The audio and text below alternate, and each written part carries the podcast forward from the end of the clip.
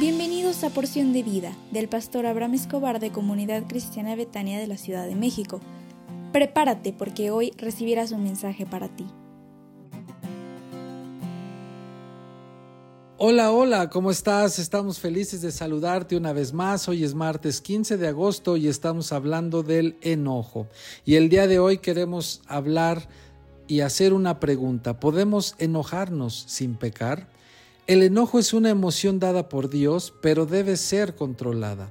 La pregunta es ¿por qué nos enojamos? Y nos enojamos porque el enojo es una salida fácil ante un problema o situación que no significa ningún esfuerzo. Si tus papás te regañan, te enojas. Si tu esposo te hace un comentario, te enojas, etcétera.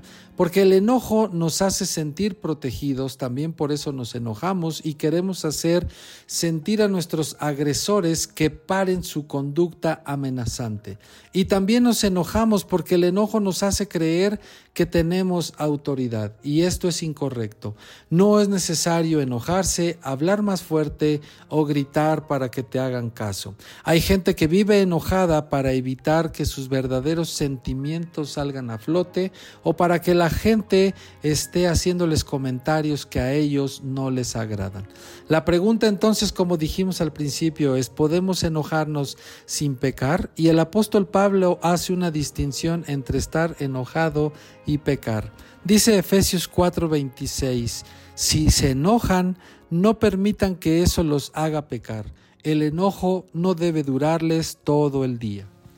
Y ayer hablábamos que el enojo es un sentimiento de desagrado, de hostilidad o indignación.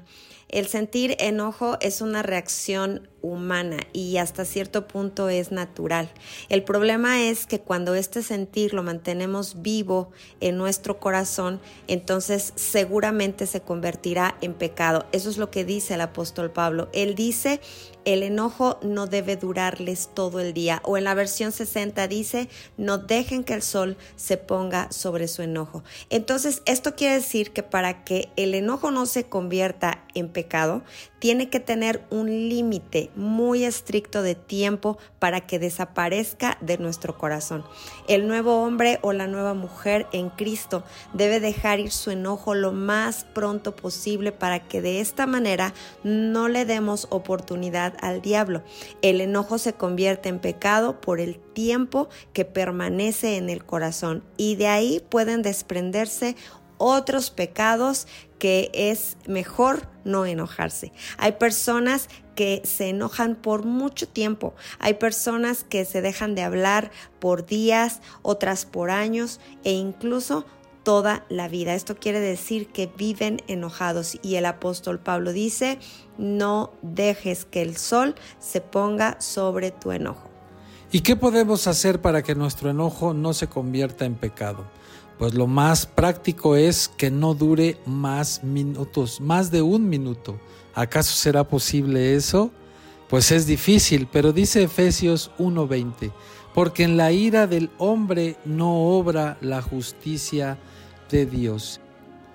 Entonces, para ser capaces de eso, debemos reconocer que el enojo que permanece se convertirá en pecado y desecharlo lo más pronto posible.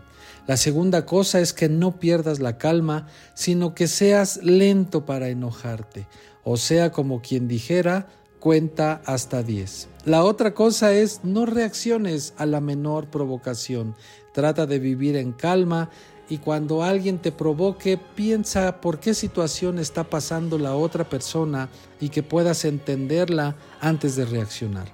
La otra cosa que te pedimos es que respondas suavemente. Dice Proverbios 15.1, la respuesta amable calma la ira. Y la última cosa es que no te ofendas.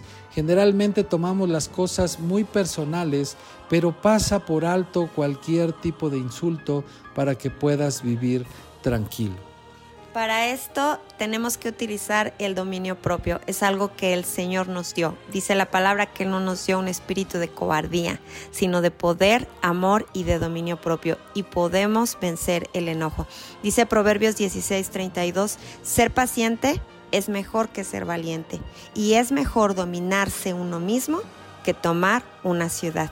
Entonces, qué importante es que tú y yo podamos dominarnos a nosotros mismos y decidir que el enojo no permanezca por mucho tiempo, de verdad, ni siquiera por horas en nuestro corazón, porque seguramente se convertirá en pecado. ¿Cuál es eh, entonces, cuál es la conclusión de este día? Podemos enojarnos, pero no dejemos que ese enojo permanezca para que no se convierta en pecado.